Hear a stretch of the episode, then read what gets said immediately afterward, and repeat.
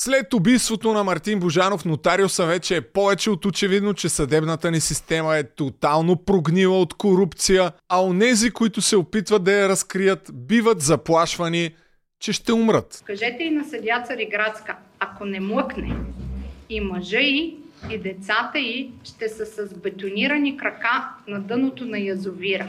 Благодарение на смели хора като съдя Цариградска, колкото и отчаяващо да изглеждат нещата, разбрахме, че може би има някаква светлина в тунела, защото има конкретни действия, които ние като общество трябва да изискваме от власт имащите, конкретно от парламентарната комисия, защото в момента сме поставени в абсурдната ситуация да очакваме резултати от прокуратурата, да разследва случаите на Мартин Нотариус, на Мартин Божанов Нотариуса и на Петю Еврото, които по всичко изглеждат, че са свързани, макар да става ясно, че на най-високо ниво политици и изпълняващия функциите на главен прокурор в момента Борислав Сарафов са свързани в тая цялата мрежа. Демек тия, дето трябва да разследват, трябва да разкрият себе си. Ще се опитам отново да погледнем голямата картинка, за която говорих и в предишните два епизода.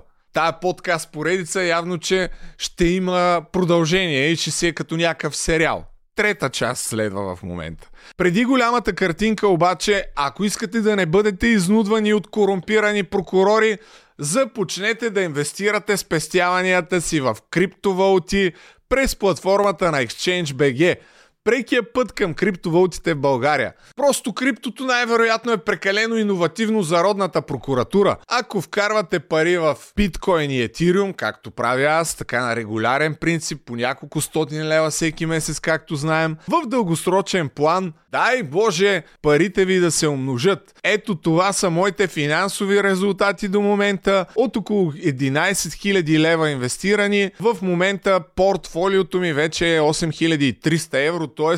близо 50% съм напред. Това естествено се дължи в много голяма степен на увеличаващите се цени на биткоина и на етириума през последните няколко седмици. Но нашата цел не е да гоним върхове и дана, а когато инвестираме така редовно, накрая долар cost averaging стратегията се грижи за това ние да имаме едни добри резултати и да минимизи... минимизираме рисковете от а, загуби. Така че не губи време, а започни да инвестираш крипто. Най-малкото се регистрирай на ExchangeBG, да видиш как става, супер просто е всичко. Има линк в описанието. Имаме вече и сметка в Revolut, чрез която също може да подкрепите най-великия подкаст, ако намирате, разбира се, съдържанието за полезно. Направете го, че събирам пари за заплата на редактор. А сега да си припомним как функционира адската машина, поне според мен, начина по който аз я изобразих предния път добър и съвестен зрител на най-великия подкаст ми прати по-пимпната версия на това нещо, което аз направих. На върха имаме власт имащи, след това някакъв печеливш или неудобен бизнес, който се набелязва. След това посредниците отиват при него и да му кажат, че трябва да дадат някой лев, за да продължат да работят спокойно. Ако не го направят, тогава започва атаката на шоколадовите медии, стига се до скълъпено обвинение, вдига се офертата вече, за да се спрат делата, трябва да се плати повече и в крайна сметка, ако се плати таксата спокойствие, нещата продължават да работят може би спокойно, но чрез регулярно плащане на такса спокойствие, а ако сте достатъчно упорити и глупави да не платите, делата си вървят, въпреки че са скълъпени, и най-вероятно ще бъдат оборени на по-горните инстанции. Докато това се случи, ще минат години. През това време вашата репутация и бизнес може би ще бъдат занулени или силно повлияни, а накрая обикновенно ще осъдите България в Страсбург, само че вече на никой няма да му пука, защото всичките кафеви медийни публикации ще си продължават да седят в интернет пространството и ако някой някога цъкне нещо за името ви, това ще е първото нещо, което ще види. И иди доказвай после, че нямаш сестра, нали? От всичко, което видяхме през последните седмици, за пореден път стана категорично ясно, че компроматите имат изключително сериозна роля в цялата тази адска машина. Смятам, че няма вече човек, за когото да не е ясно, че държавата функционира на базата на компромати. Всеки държи, всеки с компромати, а как се събират тези компромати? Чрез незаконно подслушване в повечето случаи. И защо смятам, че власти имащите имат пряка връзка с това подслушване? Ето пак да ги покажем. Ето тук. Примерите естествено са много, но някои журналисти припомниха добре забравени интервюта на генерал Бойко Борисов още от първите му месеци след като дойде на власт през 2009 година. Ще стигнем и до Владислава Цариградска и за най-интересните неща от това изслушване, което продължи над 7 часа, уважаеми приятели. Цялото съм го гледал, за да не го гледате вие. Затова поощрете моето мъченичество с някой лев револют. Сега е време да ви припомня едно изказване на Бойко Борисов, което колежката Генка Шикерова от Свободна Европа припомни в а, нейния подкаст с а, Борис Митов от а, Свободна Европа, такъв а, съдебен репортер, който е много-много навътре с а, всичките схеми от десетилетия, които се случват в съдебната власт. Първия мандат на Бойко Борисов като, като премьер. Темата е цената на подслушването. Какво лошо има службите да подслушват вице-премьери, министри, заместник министри, шефове на Ако агенции. има съмнения сериозни, да, но ако няма сериозни Не, съмнения, които не идват водят до дело, Как идват съмнения? е проблем. Съмненията как идват според вас? С някакви доказателства. Означава да, идва материал вие на дадена служба. сте имали доказателства, Така. основателни, За да- да започнете да слушате Ваню Цанов, например. когато има подозрение в някой от службата, към който и да е, и аз ви казвам, че ще продължиме да слушаме министри. Към който и да е, дори по вестника сигнал, службите са длъжни да направят така, че да проверят това дали е така. Корупцията е по висшите етажи на властта. Означава ли, че имате сериозни съмнения за корупция сред вашите министри? За да, те да аз съм мислен човек и искам да имам контрол. Толкова ли ни нямате действия. доверие, че трябва да ги слушате? Ами, който премьер имал доверие на всичките си министри, рано или късно е бил подвеждан. Обвиниха ви, включително и Татьяна Дончева тук в това студио, че вие сте един Big Brother, който стои на пулта и слуша и гледа Трябва кой да какво работи, кой с кого така. работи и кой кого е Ами това ми е работата да контролирам, да... Този а, начин. Да, и ето аз ще ви дам елементарен този пример. начин ли обаче трябва да се Моля? контролира дейността на власт имащите? По този начин. А по кой според вас? Ако някой ми даде по-добър начин. Имате ли информация, че има... Аз не искам моите министри да, да, да правят а, завери помежду си. Да са приятели. Аз искам те да са напрегнати отношения.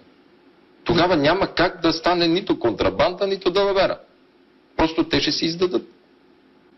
Аз не искам да, да правя такъв колектив, че те да се обичат. Това интервю от преди над 10 години. Бойко Борисов се опитва да ни убеди, че той подслушва министри, за да няма корупция. А тук се оказва, че корупция има. И ако си мислите, че това изказване е прецедент, сега ще ви пусна отказ от най-великия подкаст от преди една година. В епизода Бойко Борисов е честен човек, питайте Господ. Припомних още някои неща, свързани с миналото на Бойко Борисов. Това е изказване в предаването Нека говорят от 2010 година, 6 месеца след като Бойко Борисов е спечелил парламентарните избори и е станал премьер с огромна преднина. Темата е трябва ли да се подслушват обикновените хора? За министрите знаем, че ги е подслушвал. Тогава имаше едни скандали, че правителството и МВР конкретно трябва да има достъп до разпечатките на мобилните оператори. Но след огромно така обществено недоволство не се случи това нещо. Нека да видим мнението на Бойко Борисов дали трябва и обикновените хора да се подслушват тогава. Въпросът е какви са грешките, които допуснахте за 6 месеца в управлението. Първите ви 6 месеца. Грешка е, че се оттеглихме от разпечатките на мобилните телефони. При, притиснати от общественото мнение. Грешно е, че оставих, примерно Цветанов сам да се оправи. Трябваше да направим още диспути и да питам аз българските граждани. Вие знаете ли реално кой е собственика на Mobiltel, на Global, на Vivatel? Та те имат право да ви четат кореспонденциите. А МВР, българския министр, избран от вас, който и да е той. Нямат право. А защо се съобразяваш толкова с общественото мнение? Росен Петров, виден опозиционер, изключителен бунтар, който по това време, това е преди да влезе в партията на Бареков, но тогава си беше още добър приятел с Бат Бойко след като Бойко се скара с Слави. Много интересна е и темата за телевизиите по това време, в тези времена. Тогава нямаше интернет, нямаше альтернативна гледна точка и тези предавания имаха огромен, огромен, огромен рейтинг и огромно влияние в, върху това как гледаме на политиците. И ето давам пример с убийството в Плодив на жената, която беше обезглавена. Три дена се балтае МВР, докато дойдат разпечатките и всъщност заловиха веднага убиеца който е откраднал два телефона и 4 лева. И по клетките хванаха на кой е дал двата телефона, но на третия ден хванаха. Защото тогава дойдоха разпечатките от мобилните оператори. Е, питам, защо българите не пожелаха това да го направи? Значи те вярват на чужденците, вярват на неясен или ясен собственик, няма значение. Не го познават дори. Няма доверие в МВР? Еми, как тогава с 11% се е качило доверието в МВР?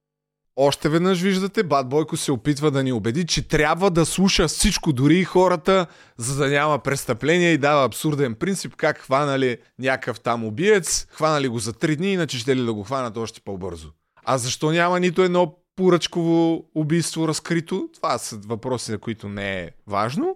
И сега да чуем разсъжденията на Любомир от най-великия подкаст преди една година, да разберете защо трябва да гледате всеки епизод на най-великия подкаст продължава разговора от преди 13 години, но според мен е показателен за начина по който са си представили и искат да управляват още тогава тия хора. Искали са и са подслушвали супер много хора с а, идеята да се събират компромати. Това, което трябва да запомним и вече трябва да е повече от очевидно за всички, е, че тази държава от десетилетия наред се управлява с компромати с подслушване, безразборно, нелегално подслушване с цел на събиране на неудобни, злепоставящи лични факти за обикновени граждани, за политици, за прокурори, магистрати. И след това, когато е необходимо, просто да им се направи оферта, на която да не могат да откажат.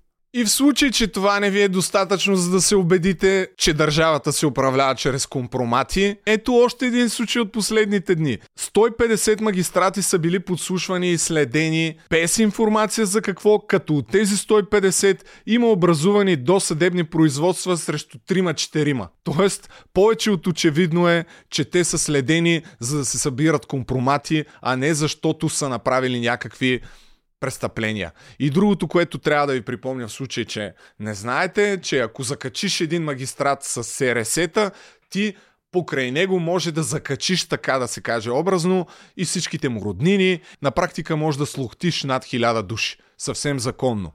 И другото много интересно е, че човекът, който е раздал тези 150 разрешения, е Георги Ушев. Ето го. Бившият шеф на спецсъда, това е този хубавец, той е издавал огромна част от тези а, разрешителни за подслушване, като същият човек назад във времето е оправдал Мартин Божанов нотариуса. И всичките неща са навързани като свински черва. Това е базата данни за контрол, но има и още едни връзки, които са вече директните връзки с посредниците, представителите на организираната престъпност, хората като Божанов на терен, които правят мръсната работа и покровителите им в МВР. Тази връзка очевидно е също официализирана. По какъв начин? Ами по такъв начин, че хора като Божанов, нотариуса, се водят агенти на МВР, сътрудници на МВР, хора, които уж трябва да дават информация на службите, за да разкриват по-големи престъпления. Вече дни наред министъра на вътрешните работи не иска да отговорят на простичкия въпрос бил ли е сътрудник на МВР Мартин Божанов нотариуса или не. Защо не искат да отговорят? Защото най-вероятно е бил, защото това означава, че след това трябва да се усвети кой е бил ръководителя му, който ще трябва да отговори на въпроса какви престъпления е предотвратил Божанов с информацията, която е дал на МВР. Защото до момента по-скоро разбираме за множество престъпления, които не просто, че не са разкрити, а той е оправдан. И това нещо се случва благодарение на чедъра от МВР. Бойко Рашков преди няколко дни осветли още един такъв фрапантен случай на човек подобен на Божанов. Едно лице с а, инициали и точка, да, това е достатъчно всъщност, а, който има като дипляна съдебно минало. Около 40-50 записа има на регистрации за негови криминални прояви, включително и присъди, по някои от които има и оправдателни, има и а, осъдителни. На този човек е бил под а, полицейски и си е позволявал да извършва такива престъпления. И на него са му правени полицейски услуги, каквито а, на вас, на мен, никой няма да направи. Тази протекция е, е, е упражняване от един а, високо поставен а, служител в главна дирекция национална полиция. И когато разбрах за тези такива лъжесвидетели, които се ползват откровено казано, и че върху тях така се държавната власт в лицето на този служител го предпазва от закона, аз го командировах, за да не, го, да не предприемам някаква по-драстична стъпка в друга регионална дирекция извън столицата, за да мога поне малко да му затрудня тази зловредна, бих казал, за държавата дейност. Къде е той сега? Той продължава да си бъде в главна дирекция национална полиция, защото след като премина моя мандат, те го върнаха на работа незабавно. Става въпрос за ето този човек, Михаил Наумов. Това е човекът, който е бил нещо като ръководител на криминално проявеното лице Ивайло Серафимов. И точка с точка, както го нарече Бойко Рашков. В а, това интервю и точка, но в други интервюта е казал, че и точка са точка са инициалите на този човек. С други думи, връзката между ръководни фигури в а, Мевере и в криминални такива деятели е официализирана. Още един любопитен пример. Самият бивш министър на вътрешните работи Младен Маринов имаше слухове, че е бил шофьор на Мето Илиенски – един от а, основните в ВИС хората, които са се занимавали с наркотрафик, който безследно изчезна преди а, години.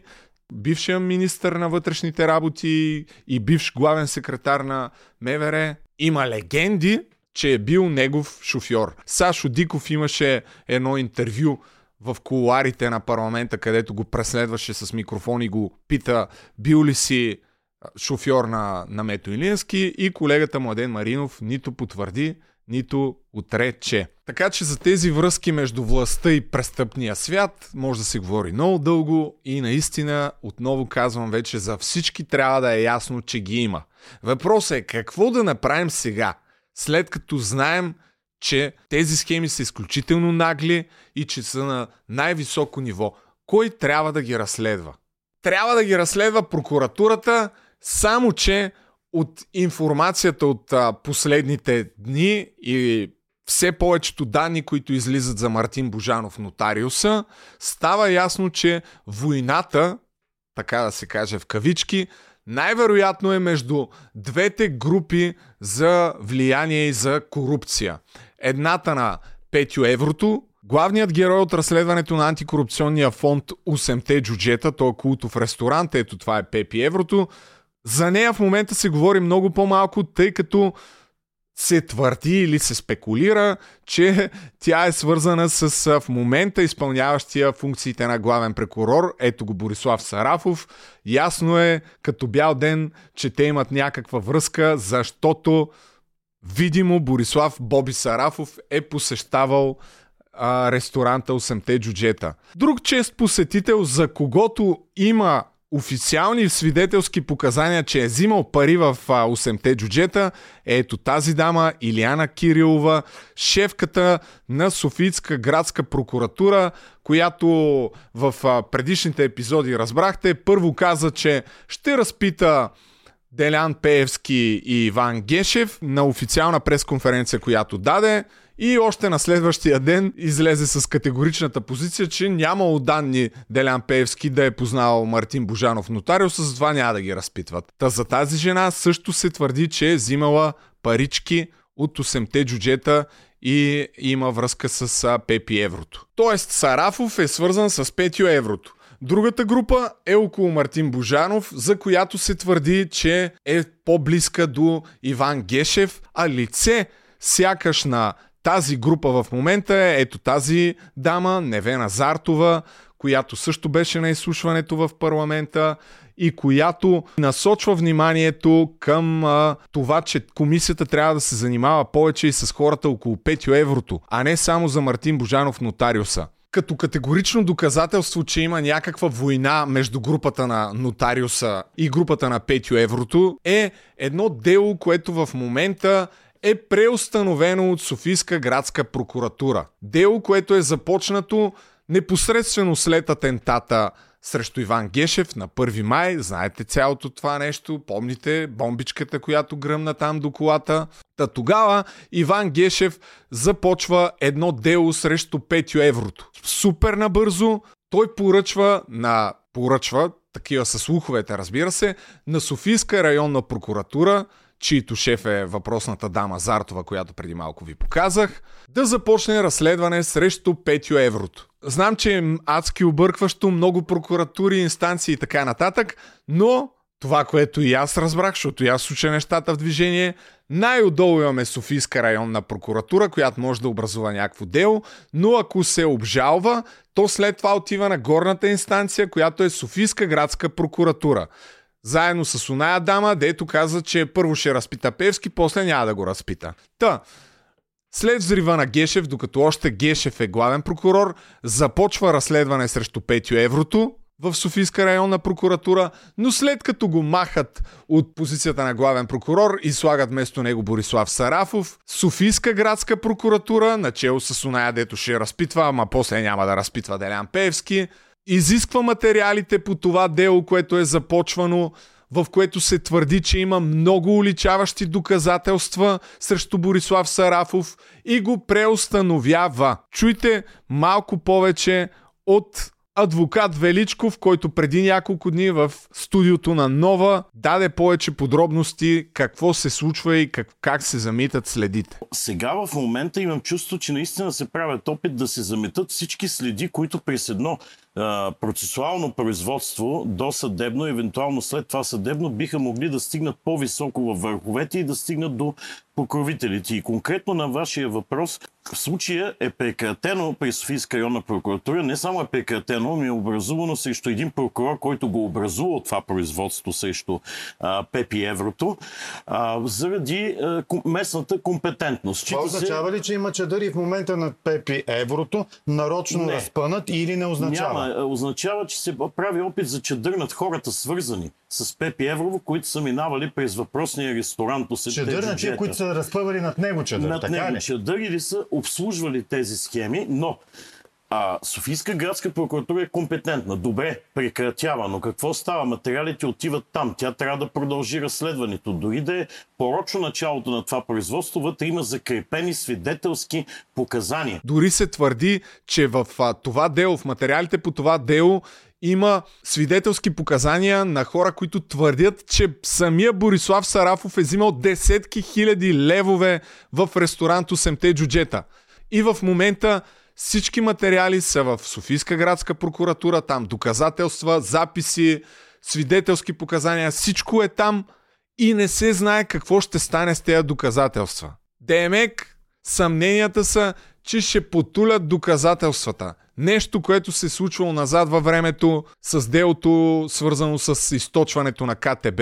Ето още едно кратко откъсче от днешното участие на Силвия Великова, журналист от БНР и този юрист, със съжаление му забравих името, които пак ще обърнат внимание на всички тия съмнения Има ли такива веществени доказателства? Къде са те? Някой в момента а, държи ли ги? Някой може ли да си ги прибере в чекмеджето веднъж за винаги? Някой може ли да злоупотреби с тях? Сигурно има нещо, тъй като постановлението, с което беше прекратено разследването в районната прокуратура, между другото, по повод на което Невена Зартова каза пред парламентарната комисия, че това е най-голямата корупционна схема, по която са работили в районната прокуратура. Там става дума а, именно за това, тъй като обвинението на Петю Петров а, и на Християн Христов, дано да не му бъркам фамилията, беше именно това, че са правили незаконни записи. Тоест, някаква банка с а, компромати има. Пак ще цитирам Невена Зартова, като обръщам внимание, че според мен е много важно да слушаме какво казва тази жена. Тя в момента дори казва по-важни неща от а, Владислава Цариградска, тъй като очевидно знае много повече от кухнята.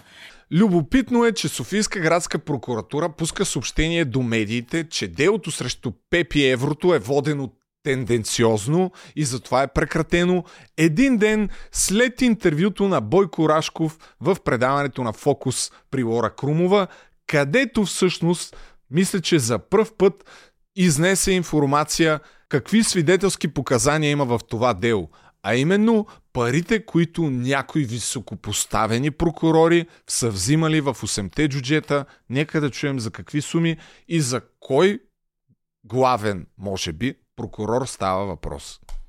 Какво установява този прокурор, на чието име вие не казвате в момента? Какво е установил? Изклю- изключително нелицеприятни факти, включително за един високо поставен в момента прокурор. Много ви моля набързо да ми че кажете. той какво... е посещавал това заведение, наречено 8-те джуджета и тук ще ви зачета само няколко неща. Като съкръщавам, С и Р получавали съответни възнаграждения в това а, заведение. Какво, извинявайте, КС и... Р. Това са две отделни лица. Да. Са получавали възнаграждение в, като се посещавали С може би е Сарафов, може би, може би, няма как да знаем. Р, не знам, между другото, кой е Р. 8-те бюджета и чуйте сега какви суми казват този човек. 20 хиляди, 30 хиляди, 50 хиляди, 100 хиляди лева. С... Няма да чета повече. Кой е С? Пише ли вътре? Естествено, че пише. Този С в момента на висока позиция ли е? На висока позиция, да. Бил И сега ние правим парламентарна комисия. Извинявайте, това настоящия изпълняващ длъжността главен прокурор ли е? Няма да ви отговоря на този въпрос. И какво правят сега? Вместо да се захванат от главата, както българина знае откъде се вмириства рибата, те са започнали да прогонват, така да се каже, прокурорите от най-низкото стъпало на прокуратурата в нашата страна. Включително чрез, забележете, образуване на наказателни производства срещу някои прокурори, които посягат с процесуални средства към лица, публично известни, че са престъпници. Ако бъде свърш, си свърши работата тази комисия както трябва, тя ще сли, стигне ли до политическите нива? Не. Тя няма такава цел. И отиваме и ние вече малко по малко към тази комисия, която е образувана в парламента. Продължилото над 7 часа изслушване първо на Владислава Цариградска, след това на Зартова, Невена Зартова, ръководителката на тая прословута районна прокуратура, която след като Сарафов нахлу заедно с 21 прокурори, тя си подаде оставка. Нейни заместници също си подадоха оставка. Те също бяха на това изслушване. Много любопитни неща казаха. Разликата е, че Зартова, да речем, едно от а, разминаванията между заместниците и нея е, че тя тотално не одобрява действията на Сарафов, дори насочва активно комисията към това, че трябва да разследва и групата около Пепи Еврото. Заговори за семейството в а, смисъла на някаква мафиотска организация, че има прокурори, които са се хвалили, че са част от това семейство, че тя самата е получава покана да влезе в семейството. Изяви готовност да разкаже официално кой е отправил тази покана, ако се образува досъдебно производство. За момента това не се е случило, но сами виждате, че става въпрос за изключително много навързани схеми на най-високо ниво криминални лица, висши ръководители в МВР, главни прокурори, може би, и какво ли още не. И сега, кой трябва да разследва пак това нещо? Еми пак тая същата прокуратура. Набързо само една любопитна вметка за версията за убийството на Мартин Божанов нотариус, тъй като в момента никой въобще даже не говори за убиец. Все едно някакво, е, гръмнаха го, нали, какво толкова, има някакъв убиец, никой не го интересува това, всички говорят за връзките на по-високо ниво политическо, което е нормално, но отново преди над седмица Димитър Стоянов пък а, така пусна една прелюбопитна версия, че Пепи Еврото, който безследно изчезна, не просто е жив, а може би той е поръчителят на убийството на Божанов. Считам, че компроматите, които той е събрал и вероятно събира, са неговата гаранция и именно поради тях той е все още жив. Но това е моето мнение. Да. И заради които може да не е жив. Няма как да не е жив. Има протокол. Ако той беше напуснал този свят, тези компромати вече ще да бъдат видни. Тоест Пепи Еврото е жив, защото компроматите, които безспорно има, или копията на компроматите, защото оригиналите сигурно са някъде по-високо, не са пуснати в публичното пространство. И сега отиваме към частта с поръчителството. Виждаме, че Зартова губи качеството си на ръководител на Софийската районна прокуратура. Тя се отказва. И виждаме, да че някак си с един изстрел в главата е елиминиран Мартин Божанов. Много професионален изстрел. Всичко това лично мен ме навежда на подозрението, че убийството на нотариуса е някаква разплата от страна на Пепи Еврото. Аз това подозирам заради това разследване, да, колега, което е започнато Стянов, срещу него. Твърдите, че това е Нищо не твърдя, на подозирам. подозирам. Подозирате, че това би могло да бъде поръчано от Пепи Еврото, независимо от това, че никой не знае дали Пепи Еврото е жив или не е. Ами няма как да не е жив, при условие, че цялата прокуратура полага кански усилия този човек да не бъде обявен Осветен. за международно издирване. BirdBG беше и сайтът, който мисля, че преди няколко дни разкри, че има документална връзка между Любена Павлова, преди Петрова, бившата жена на Пепи Еврото и Мартин а, Божанов нотариуса, защото Божанов е упълномощил да е представител на неговата фирма и да си продаде сама на себе си някакъв апартамент, купен така на доста добра и изгодна, бих казал дори, а, цена. Фирмата Клема НЕОД, която е бившия собственик на пропчутия SS Клуб, упълномощава Любена Павлова да бъде нейн представител и сама на себе си да си продаде а, такъв а, имот. За един сайт а, Павлова казва, че това било просто за да не ходи Мартин Божанов на нотариус, че няма ли кой знае каква връзка, било просто от някакво удобство, но а, хората, които упълномощават така някой да от твое име да си продаде сам на себе си имот, е ясно, че трябва да му имат огромно доверие. Така че директна връзка между двете групи по всичко личи е имало и по всичко личи, че тази връзка нещо е станало и е преустановена. И според мен, отново преди да отидем в парламентарната комисия, ще обърна внимание на няколко хронологични събития. Сега не съм си ги направил като графика, но ето от тук, от моите записки може да ги видите. Много е важна тая хронология. 1 май 2023 година атентат срещу Иван Гешев. 25 май 2023 година убит е Красимир Крамен, Каменов Къро, човекът, който Иван Гешев на една пресконференция обвини, че е замесен в атентат а, срещу него, в заговор срещу него, за неговото убийство. 4 юни. Почива от инфаркт единия брат Галев които, както знаем, са известни с това, че са властелини в а, Дупница и че колят и бесят там. Друга любопитна подробност е, че от разследването 8-те джуджета, сега няма да правя пълна хронология на, на събитието, но тук съм си отбелязал някои от най-важните неща.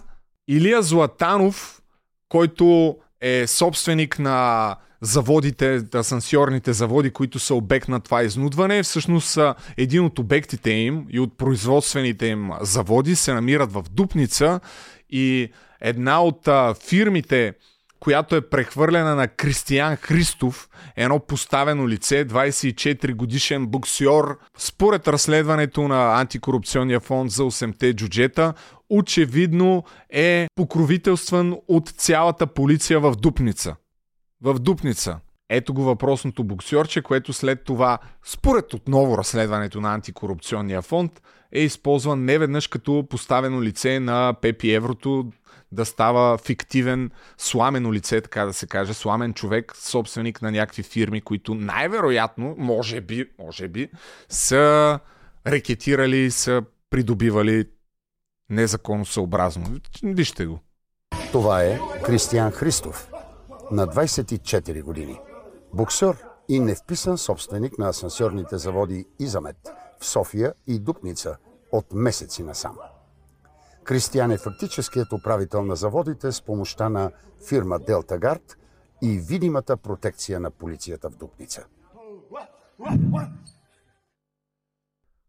Та така, а, видимата протекция на, на полицията в Дупница няколко дни след атентата умира а да, да, не в кавички, той си е умрял човека. Въпросът е дали е умрял от естествена смърт, въпреки че е издирван от над 10 години, изведнъж го намират от тях, умрял от инфаркт. Случайно или не, просто казвам, че е любопитно.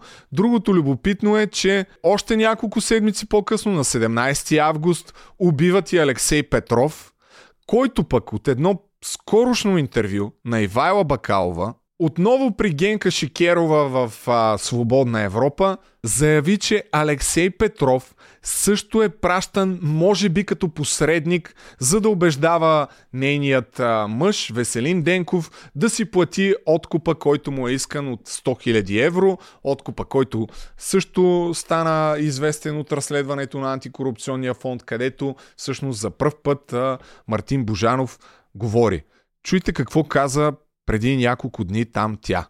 Цитирате Алексей Петров, който също беше убит по-късно, където казвате, че той е казал на Денков да си плати, защото иначе ще лежиш като мен поне 8 месец. Точно така. Аз съм свидетел на това, защото... А по какъв повод беше контакта ви с Алексей Петров? Той, Алексей Петров, звън на, на Веселин Денков и поиска да се видят, за да имал нещо да му казва. А, на тази среща а, е, не е протекла много приятно. Той му е казал, виж, а, по-добре да си платиш. Това не са кой знае какви пари, 120 хиляди му беше казал той. Плати си, защото а, наистина системата работи по този начин. Ако не си платиш, няма значение виновен, невиновен, ще те задържат и ще лежиш като мен. Те не се познаваха тогава. Дори... А в кой период се случва? Това е в... ли? Точно преди малко преди да започнат протестите. Малко преди Срещу да го... правителството на Борисов. Да, 2019 края. 2019-2020 началото. Тогава той така... Веселин Денков е доста а, специфичен човек. Той не се подава на натиск, на рекет. Така доста, мога да кажа, твърд като характер. И звъна ми един от адвокатите на Алексей Петров по телефона. Ние се познаваме, лична приятелка ми е. Мисля, че...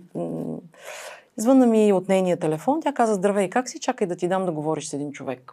Пак много любопитно не звъни от неговия телефон. Явно тия хора никога не използват а, техния си телефон, защото знаят, че ги записват. Звънят от а, поставени такива близки, други хора до тях. Цанов беше казал същото нещо някаква негова позната му се обадила и чакай да ти дам един човек и Алексей Петров звъни. Каза здравей, искам да ти кажа и започна да ми се кара защо моя мъж а, защо моя мъж а, се е държал все едно Алексей го изнудва. Той само искал да му помогне, как може такова нещо. А, защото явно тогава Веселин Денков му е казал и теплите изпратиха. Мисля, че това е било ти, това е срамно. Ти си човек с бизнес, с, а, с а, сериозен в обществото с някакво име, нали, преподавател. Той след обработката с прокурорските пратеници адвокати минава на ниво Алексей Имаше Петров. ли? няколко човека, но последният човек, който дойде, беше Алексей Петров. Който, той не каза, че иска парите за себе си, той просто го посъветва, а, като човек, който си е изпатил от тази система, да си плати. И в разговора ми тогава с Алексей Петров, аз му казах, ти като човек, който си е изпатил от всичко това и знаеш как работи тази система, как можеш, как можеш да съветваш някой да си плати? Не е това на- начина. Тук любопитните въпроси са как така ти разбираш, че някакъв човек е изнудван, при положение, че по това време това не е публична информация. Откъде знаеш? Как, как си разбрал за това нещо? Ако по някакъв начин не си замесен в цялата схема, и, а просто искаш да, да помогнеш, нали? Очевидно, че се въртят едни и същи лица в една и съща а, схема. Дали Алексей Петров е искал да помогне или той също е бил по някакъв начин част от тая група за изнудване, всеки може сам да прецени за себе си, но е факт, че отново човек, който има участие във всичките тия схеми, дали за да помогне, дали заради нещо друго, е убит. Пак непосредствено след като започва прегрупирането, може би, и взрива така наречения опит за убийство и за атентат срещу Иван Гешев. И отиваме още няколко месеца по-късно, 31 януари 2024 година, вече е убит и Мартин Божанов нотариуса. Моето лично подозрение е, че има пряка връзка между всяко едно от тези убийства и ако трябва така да стрелям в тъмното, нали, каква би била връзката? Ами естествено, че хората, които са имали огромна информация, изобличаваща по някакъв начин, може би, може би част от адската машина и то хора, които са ето тук в върха на адската машина, е трябвало да мъкнат. Според мен всичките следи водят на там.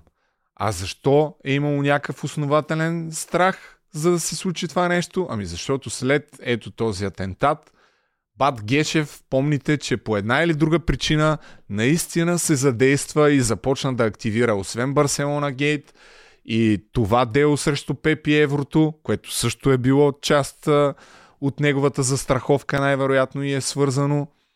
Но така да се каже, Чичови Гешев го опитомиха, но пък информацията, която той има и това, че се е хвалил назад във времето, че знае всичко за всеки в държавата, може би сега го пази. А пък други бушони гърмят. Може би.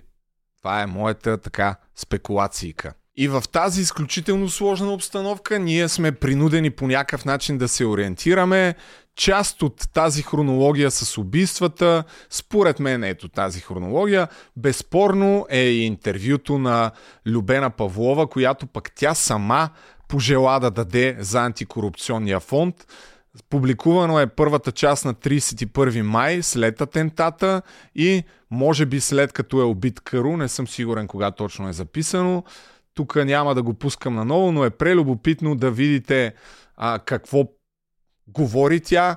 Общо взето директно обвини Борислав Сарафов, опита се да изпере Иван Гешев и да каже, че той е чист като сълза, но, но е видно, че това е поредното доказателство, че има война между двете групировки, ако така може да ги наречем. Двете групи. Между тая на Божанов и тази на Пепи Еврото. Тук в тези интервюта Любенчето каза, че си е натрупала парите чрез бизнес, консултантска дейност, купувала някакви имоти за стотици хиляди евра, заведения и какво ли още не, а само 9 години по-рано, при първото и може би интервю в а, нова телевизия при Анна Цолова. Това интервю е снимано малко след а, а, така протестите и след акциите в подкрепа на, на Сотир Цацаров през 2015 година, когато имаше масово такива платени хора, които не знаеха за какво са там.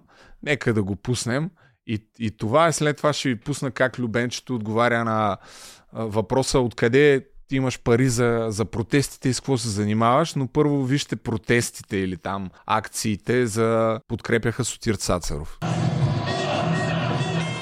Искаме да има съдебна реформа, искаме правосъдие за всички, искаме по-високи заплати за магистрати, така че да няма корупция. Но искаме тези неща да се получат без господин Христо Иванов. Защо?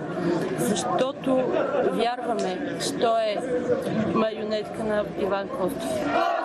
Иван Костов е намесен отново човек. Тя иска съдебна реформа, по-добри заплати и липса на корупция. И ето другите хора, които са там, които искат същото. Които не са някакви ученици, деца им дали по 2-30 лева да стам. Не, вижте.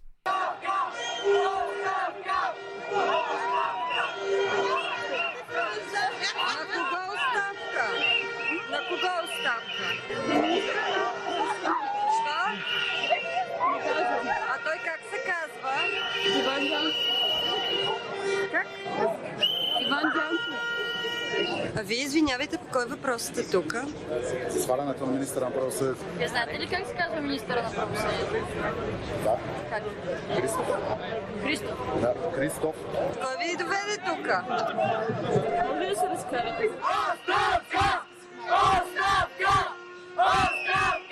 Протестираме за... Срещу министъра на правосъдието.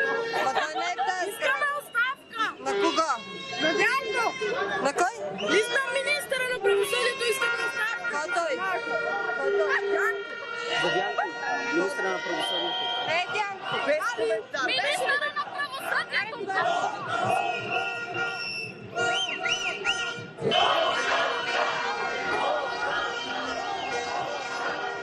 Кой въпрос сте тук? Отставката на... На кого? Моля? Отставката на някакъв министър. На кой? Не знам. С риск да ги обидя, ама той е така с прост народ. Но телефони имате. Какво правите вие? С какво се занимавате? Личен бизнес. Не съм от лидерите. Просто ме помолиха да мога така да координирам хората, които са. И най-абсурдното е, че тези схеми, те са изключително нагли, няма дори някакъв втори план, някаква дълбочина. Всичко е толкова очевидно фалшиво, нагласено, корумпирано. Просто хората не, не им пука.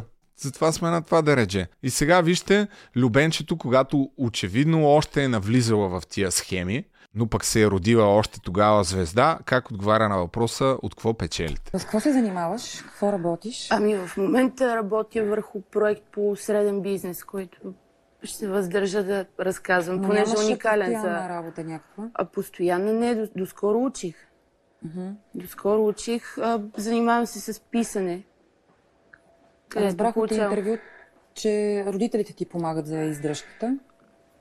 И те помагат, да.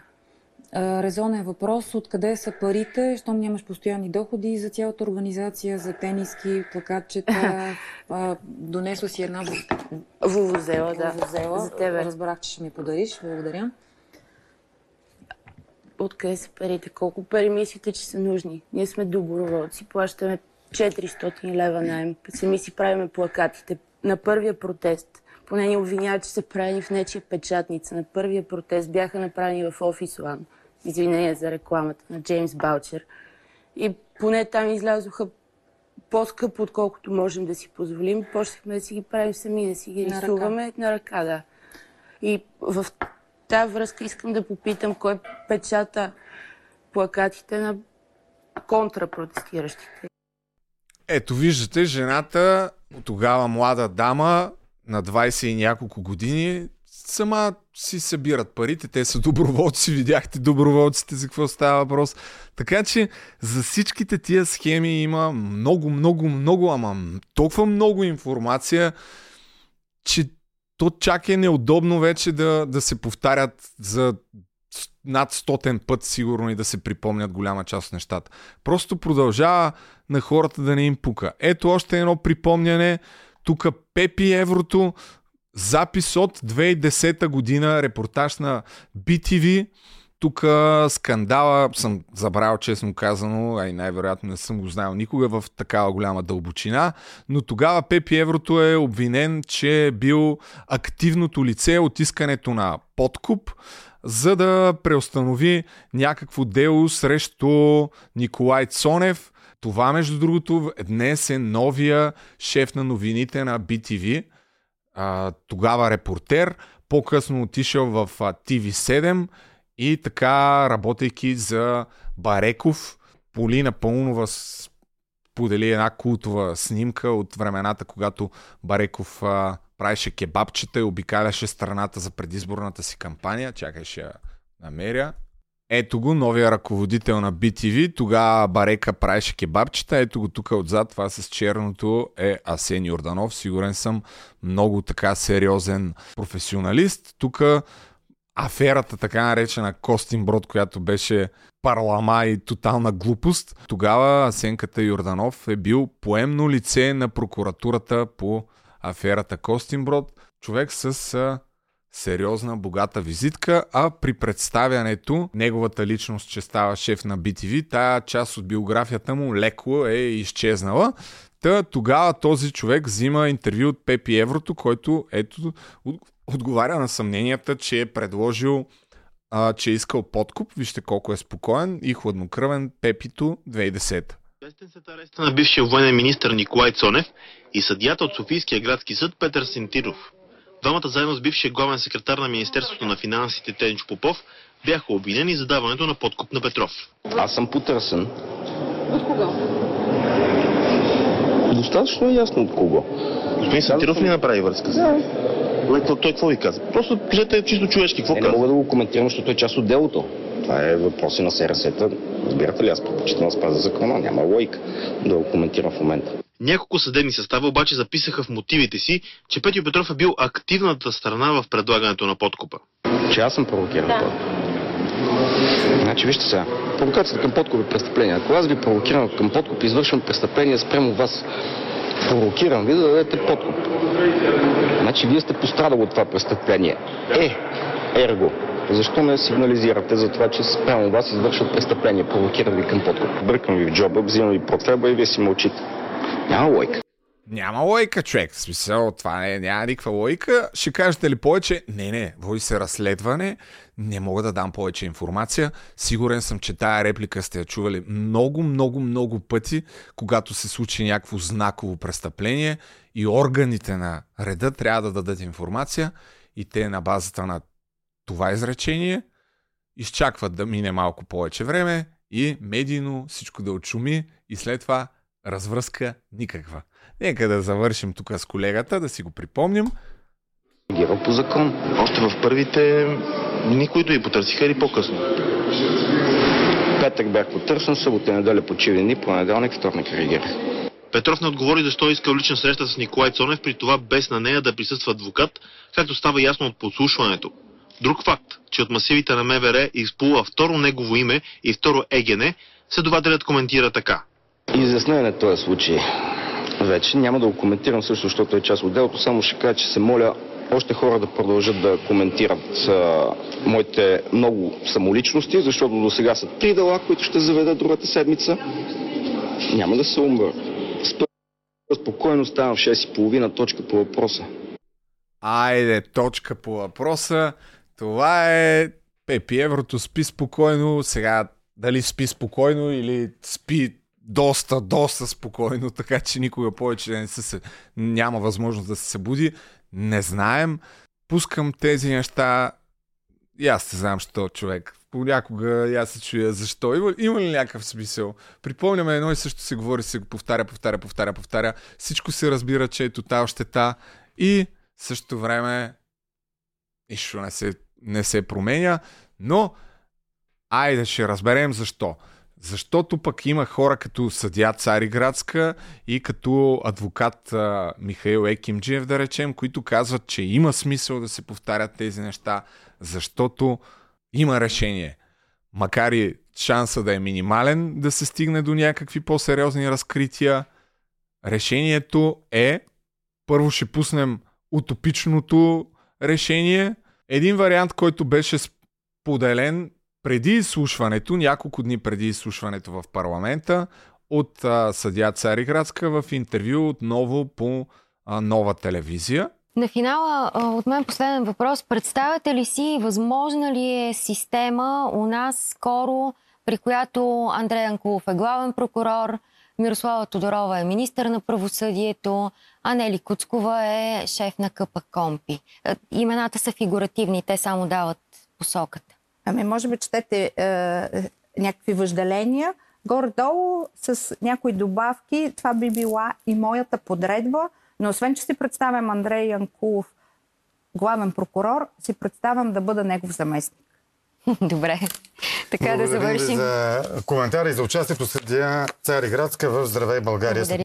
Любопитен сценарий, който най-вероятно никога няма да се случи или поне не и в близко бъдеще, но хората, които са експерти, това, което казват, че все пак има някаква полза от тази комисия, защото тя може да призове и да изслуша много от замесените лица, които, които говорим. Ето сега ще ви направя една кратка ретроспекция на най-важните неща. Над 2 часа продължи само нейното изслушване пред, пред тази комисия. Поне моите впечатления от това изслушване, че вътре са се събрали голяма част от тия хора, които са тотал щета. Мисля, че дори да искат не могат да направят нищо, просто защото капацитета им е такъв. Особено да речем депутатите от Възраждане, ще видите някакви отказчета, които ще ви пусна. Представителя пък на ДПС по-скоро чрез внушение и въпроси според мен се грижи за това по-скоро да се замитат следите, отколкото каквото и да било друго. Но ще направим сега ретроспекция по-подробна на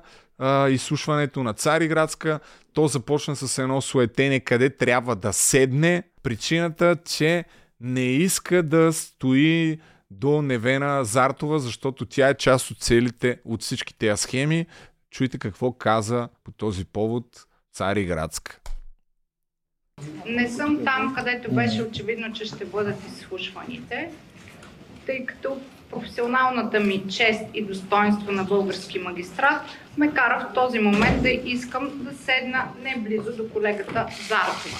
Надявам се да уважите, това е мое желание и в случай, че не го уважите, е възможно въобще и да не допринеса за вашия дебат. Тук съм, за да бъда полезна от гледна точка на представител на съдебната власт. Категорично изказване, което в крайна сметка след а, различни там дискусии освободиха ето това централно място. Срещу нея е всъщност а, голяма част от комисията и така могат да я виждат всички страни, а тук Невена Зартова, която в началото седеше и тук вдясно, някъде се премести да не е до Владислава Цариградска, мега силен кадър и изслушването започна. Сега да видим най-важните неща, според мен, които тя каза тази комисия. В началото отново припомни хронологията на заплахите към нея, връзката с кафевите публикации в ПИК, неща, които сме говорили в предишните епизоди. Няма отново да, да ги напомняме за това, че адвокатите Велимира Танасов и Калин Чанков също имат участие в целият този шантаж и заплахите, които, които са и отправяни. И някъде на 20-та минута от нейното изслушване предложи конкретни неща към комисията, така че да има повече разкрития за тази адска машина. Може да изискате от Сметната палата вече изготвения доклад по КТБ. Защото там вие бихте могли да анализирате и да проследите много от паричните потоци, които са отивали към такива медии, лица свързани с тези медии или други публични фигури. Това е едното ми предложение. След това призова да се направи проверка какво се е случвало в специализирания съд, защото председателя Георги Ушев е имал възможност да раздава разрешения за подслушване. Призова да бъде разпитан главния прокурор Борислав Сарафов колко преписки срещу магистрати е имало и да поискат от Висшия съдебен съвет какво е развитието срещу тях. Нека да чуем малко от това. Аз бих ви предложила само в три насоки да концентрирате вниманието си при един такъв анализ. И то е веществените доказателства, да отидем на онзи другия случай, 8-те джуджета. Знаете колко специални веществени доказателства, като например злато на стойност около 5 милиона може да има в делата на спецсъда и спецпрокуратурата. Поинформирайте се какво е станало с всички веществени доказателства. Също така проследете какво се е случвало с мерките за неотклонение и всъщност дали след като са приключили така едни мъчителни, бих казала, дълги периоди на задържания на някакви хора, уличени в много тежки престъпления, дали после всъщност е имало внасене на обвинителни актове, имало ли е същински съдебен процес срещу тези хора, държани твърде дълго, според мен, по арестите. А също така и специалните разузнавателни средства, не само за магистрати. Спомняте си, със сигурност генерал Атанасов би следвало да помни, защото мисля, че той беше един от изобличителите на големите злоупотреби по време на протестите. Зна... Нещо, което коментирахме и по-рано, че се подслушват безогледно всякакви хора, магистрати, министри, журналисти бяха подслушвани. Слухти се яко. И другото нещо, което казах по-рано, че толкова нагли и очевидни са всичките схеми, че ако се направи този анализ, за който говори а, съдия Цариградска, на веществените доказателства по делата в специализирания съд, какво е станало, изчезнали ли са, къде са в а, 8-те джуджета, култовото 35 кг злато, което изчезва безследно в багажника на Любена Павлова, според показанията на Илия Златанов, и се направи анализ на хората и прокурорите, които са водили тези дела и какво е тяхното развитие, най-вероятно, ако има кой, естествено, много, много лесно ще разплете цялата тая схема, защото тя е очевидна. Мисля, че това е видно за всички. Все по-очевидно е обаче, че никой, ама никой не иска да си мръдне пръста. И по мое мнение, от това, което слушах през всичките тия дни, ако не се образува и не се дадат някакви специални правомощия на някаква външна страна и нито една политическа сила не се опита да призове и да постави този въпрос в а, Народното събрание, в комисията, където там зависи от тях, значи, общо взето, тия хора не искат по никакъв начин да свършат реална работа, просто ще замажат с изслушване на някакви а, неща. И в края на нейното изложение съдя Цариградска припомни груба и доста болезнена за депутатите истина. Ако всъщност вие бяхте провели, не вие, Народното събрание, не в този персонален състав, до край започналата изключително позитивна в съвременна насока промяна за засилена защита правата на пострадалите, която беше в Народното събрание и беше приета на първо четене заедно с механизма за разследване на главния прокурор. Ако вие бяхте провели до край, бяхте възприели на екипа на министър Зарков предложенията за силни пострадали с права, аз нямаше да бъда в това положение. Аз щях да съм в досъдебното производство и да го движа в посоката, в която според мен, като човек, който е имал среща с тази мафия, можеше да доведе до полезен резултат. Ако трябва да резюмираме това, което Цариградска каза и вайба, който излъчваше, тя наистина остави впечатлението, че ако се даде възможност, може да свърши много работа и да има разкрития, каквито никога до сега не е имало в а, тази държава. От друга страна, точно на противоположната позиция и противоположния вайб имаха депутатите, че всъщност питат някакви неща. В един момент започнаха да я обвиняват. Защо не говори с конкретни имена? Аре, аре, кажи ни ги, бе. ние какво да направим? А, с други думи, анализа, който трябва да свършат тия хора, не очаквайте да стане. Аз поне останах с а, това убеждение от това 7-часово изслушване. Не са оптимистични нещата, наистина. Много е тъжно. Много е тъжно. Просто не знам какво да, какво да направим. Защото именно депутатите трябва да направят е това власт трябва да се изчисти. Но вие е, имате за мен по-голямата задача да изчистите политическия чадър, защото съдебната власт служи всъщност на политически поръчки. Трябва да изчистят политическия чадър. Еми, ада до, ала, надали. Мануил Манов е едно така а, стабилно момче, което в предишни комисии по-скоро според мен, разбира се, имаше задачата да не се изслуша Илчовски, да пречи на, на изслушването, да говори грамогласно, да се обажда и така нататък. Тук беше една идея по-цивилизован, но той беше един от хората, които зададе тон, че а, всъщност а, трябва да говори с конкретни имена и че ако просто се отговаря няма да ви кажем, те не могат да направят нищо. Това, което не можах да си отговоря на себе си. Ние за какво сме тук? Вие този въпрос задавате ли си го от предното заседание днес? Аз си го зададах току-що.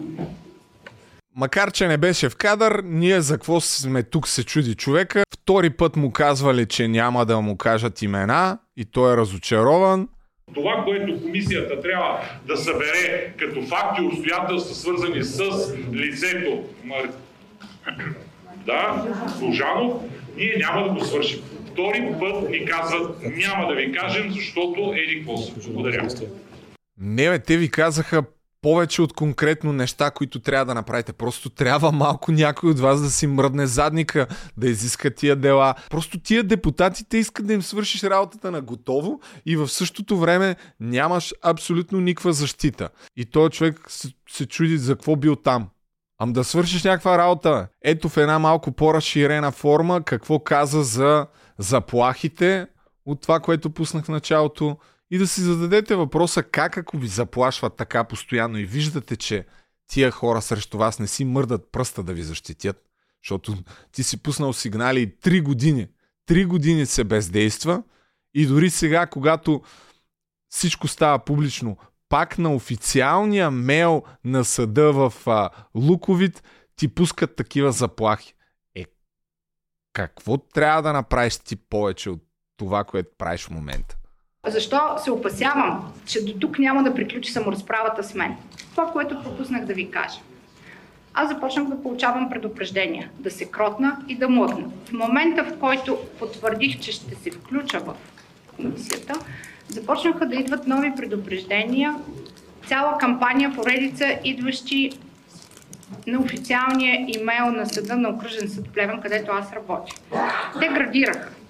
На 19 февруари бях предупредена, че мълчанието е злато и ако не млъкна, ще ми изкормят гениталите.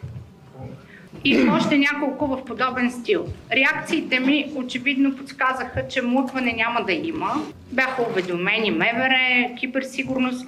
Няма да ви обясня как съм охранявана. Но вчера градацията продължи. Предполагам, че и в момента просто не са ме уведомили все още от съда. Продължават да идват, но ще ви прочета, за да разберете защо аз съм емоционална и защо всъщност очаквам по-решителна институционална реакция и контрол върху това, защо бездейства прокуратурата, която се оглавява от господин Сараф.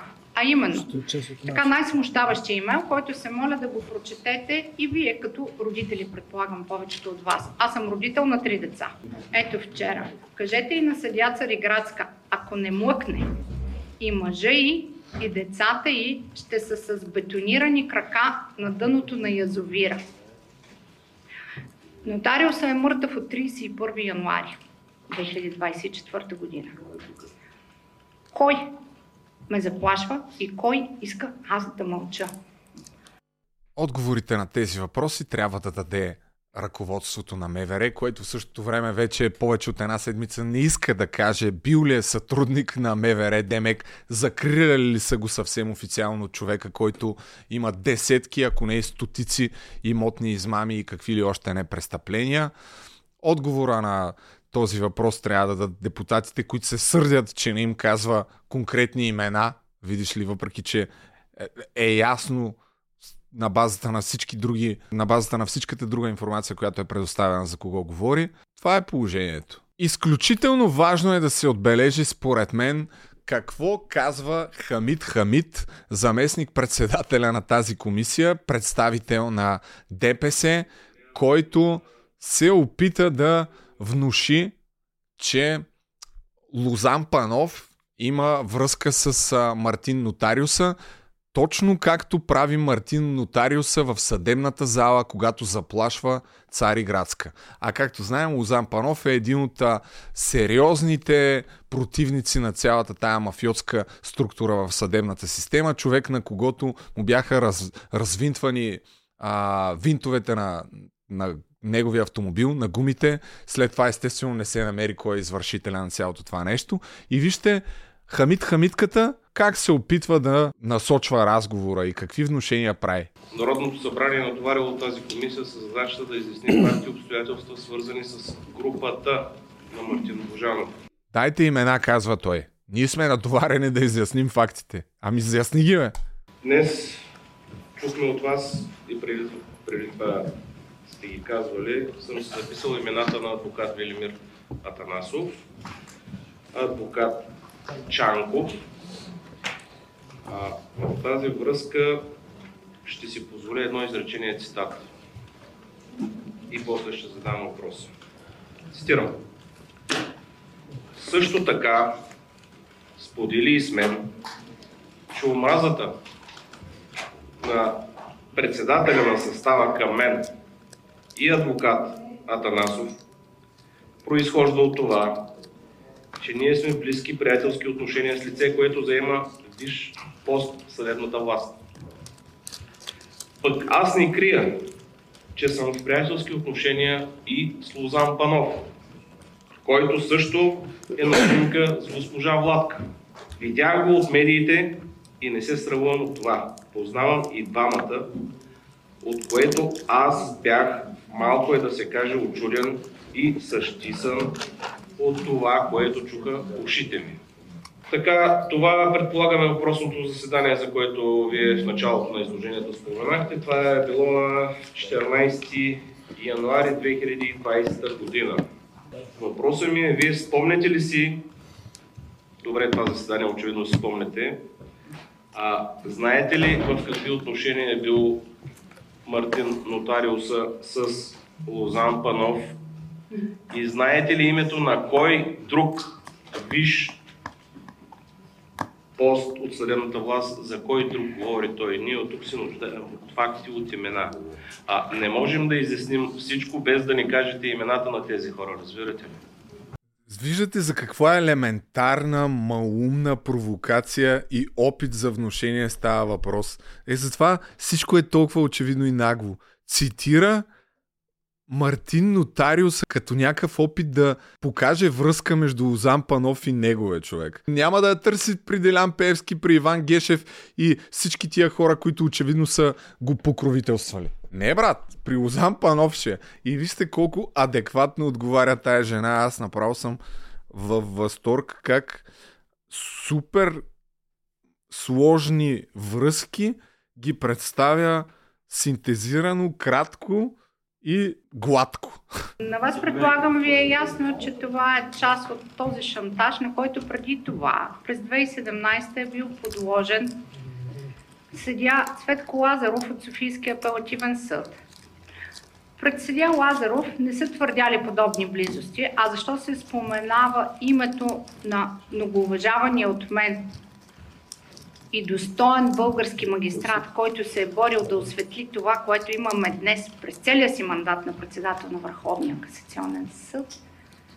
Защо се споменава именно неговото име? Защото в деня на заседанието беше публикувана поредната позоряща публикация, която считаше, че моето присъствие, заедно с председателя на Върховния съд, господин Лозан Панов, съдя Нели Куцкова и съдя Атанасов в Полша, на марша за правосъдие, който ООН възнамерява да, опред... да, да направи ден на независимостта на правосъдието, там бяхме почти 2000 съдии от цяла Европа с тогите си, за тези медийни групи това беше нещо, което уронва авторитета на България. След това в следващите минути припомня отново другия мега скандален случай с съдия Цветко Лазаров във Варна, който е заплашван в съдебната зала, пуска сигнал към МВР, идват, намират хората, които са го заплашвали, задържат хората, които в съдебната зала го заплашват и в последствие, вместо да започнат наказателно преследване срещу тях,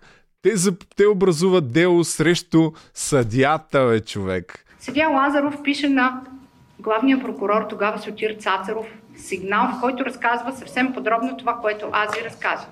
Какво става? Започват да разследват съдята. Това го прави господин Цацаров. Всъщност, всява ли се страх сред съдиите и как вие очаквате съдиите да се противопоставят, след като когато те се опълчат, дори да не тръгнат да говорят, те ще бъдат от тези групировки набедени за престъпници. И когато тези групировки имат хора, които се водят формални сътрудници на държавата, служащи вероятно на висши цели да разкриват корупция в съдебната система, какво става? Съдята започва да ходи и да обяснява искал ли подкуп от измамниците, получил ли е подкуп. Не един, не два пъти. Така че не ме питайте какво прави там името на многоуважавания съдя Панов. То прави това, което прави записа на заповед в полза на майката на съдята. Шантаж, постановки. Генерал Атанасов, помогнете ми с лексиката на... Как се нарича това? Да. Оперативни комбинации или не знам как там са им наименованията. И тук хамитката, вижте сега как, как интерпретира всичко, което му се казва. Благодаря ви за указанията да не ви питам. Кажете поне какво да ви питам. Дайте поне посока, в която да, да ви питам. Ми забранявате да там ще видите всички имена. Аз ви чета съдебен протокол и ви питам кое е другото име. Мартин Нотариуса казва, че освен Слозан Панов е в приятелски отношения с още един човек по върховете. Помогнете ни, кажете ни кой е този втори човек. Това ви попитах. А вие ми забранявате да задавам въпрос. Много благодаря. Няма такъв нагляр, бе, човек. Няма такъв нагляр, разбираш. Кажете кой е другия, ако го знае. А защо не попитате прокуратурата? Ако бяха разпитали по-навреме нотариуса, сигурно той щеше да им отговори. Аз не мога да ви отговоря. Нито мога да попитам в отвъдното. Кого е имал предвид? Какво мислите, че защитава Хамид Хамид? Дали има интерес да стигне до обективната истина?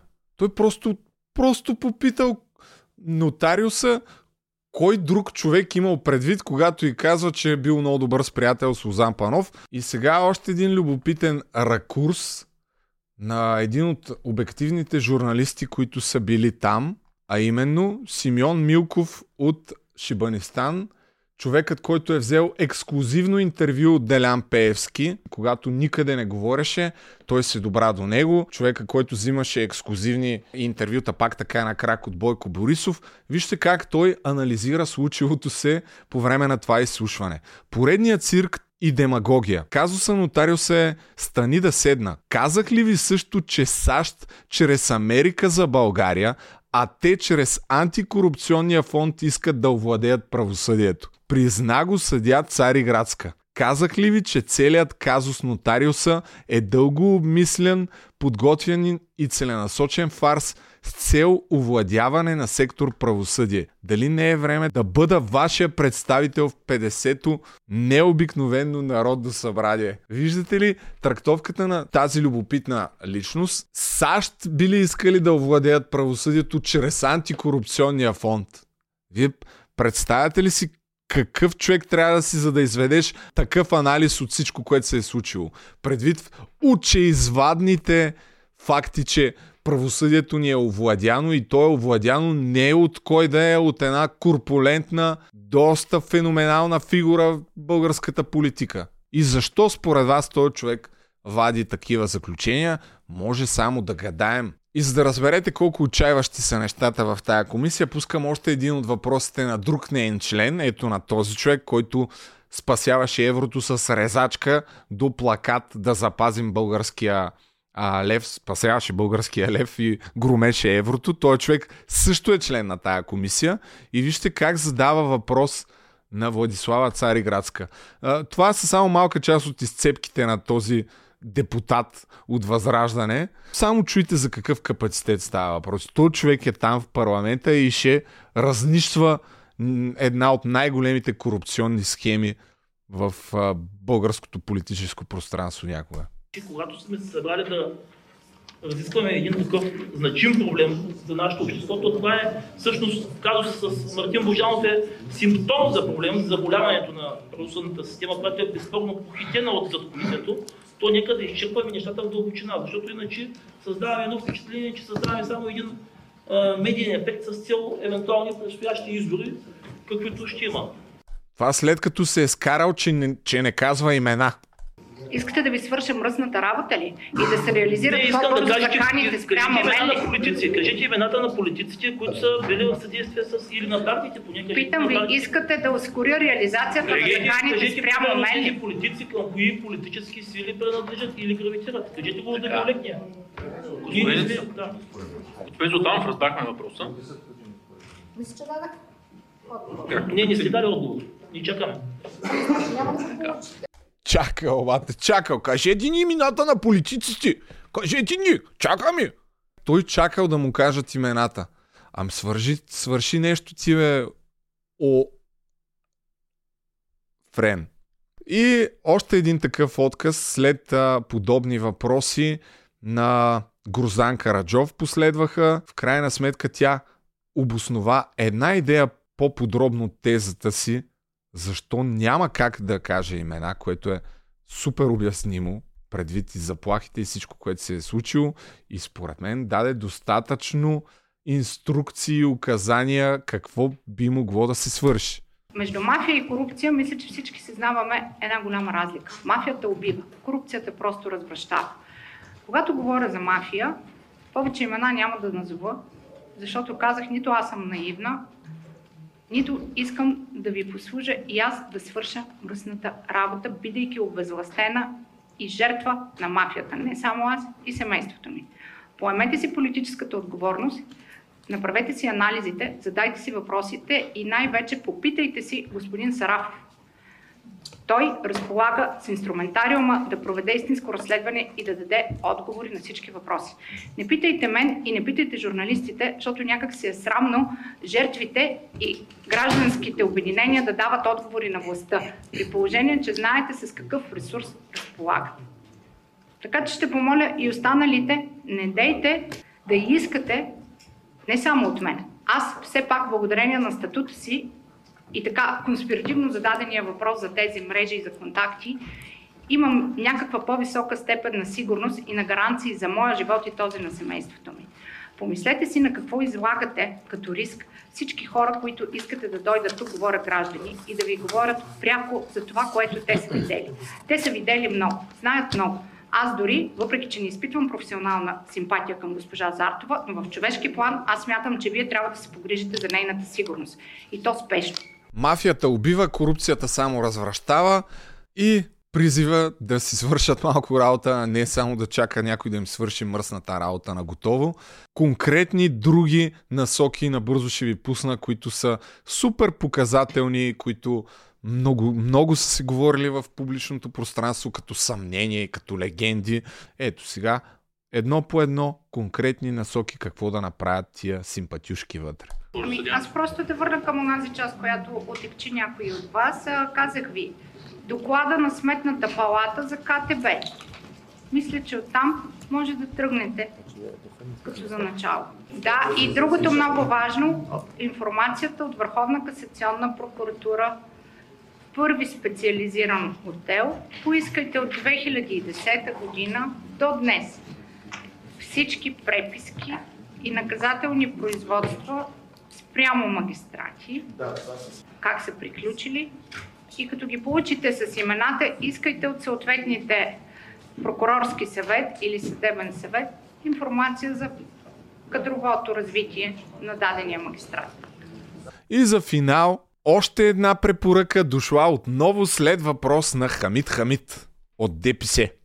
Миналата седмица антикорупционния фонд стана ясно от а, техни разследвания, че групата на нотариуса е извършила над 200 имотни измами. Много се извинявам, че попитам. Знаете ли в групата му да има съди, съди, мрежа от съдии, които доброволно помагат, а не такива като Лазаров, които са изнудвани да му по този начин? Нали, пак се извинявам за въпроса да... Няма нужда да се извиняваме, мисля, че вече така са този колко поне час сигурно а, почнахме да се опознаваме. Ами, доколкото е общ въпроса, да, има и съди, и прокурори, и не само. Има. Има. Има. Дайте ми достъп. Пипнете бързо НПК. Имате ги готов. Той мина на първо четене законопроекта. Отворете възможността на всеки един пострадал, не на пострадалия съдия. Отворете възможността на българските граждани да вземат в ръце живота си, собственото си достоинство и авторитет. Приете на първо четене. Готови са ви мотивите и те са, това са европейските държави. Пострадалия в демократичните държави не е квази субект. Дайте силни права на пострадалите. Аз няма да се спра, както разбрахте. Имам сигурност благодарение на Министерство на правосъдието, на МВР. Аз ще се боря за истината и в момента, в който напредвам, но не забравяйте да пипнете и 198 ли беше от НПК със следствената тайна. Дайте определени хипотези, в които не може прокурора самоволно да реши, че ще наложи тотален контрол и забрана на хората да говорят. Дайте лимитирани хипотези, в които включително вие или съдийска колегия, която иначе господин Сарафов каза, не може да ме питате, могат да питат какво става по досъдебните производства. Експериментирайте. Ако поискате вие в момента информация, 99% ще ви отговорят, че има следствена тайна и няма да ви се даде достъп.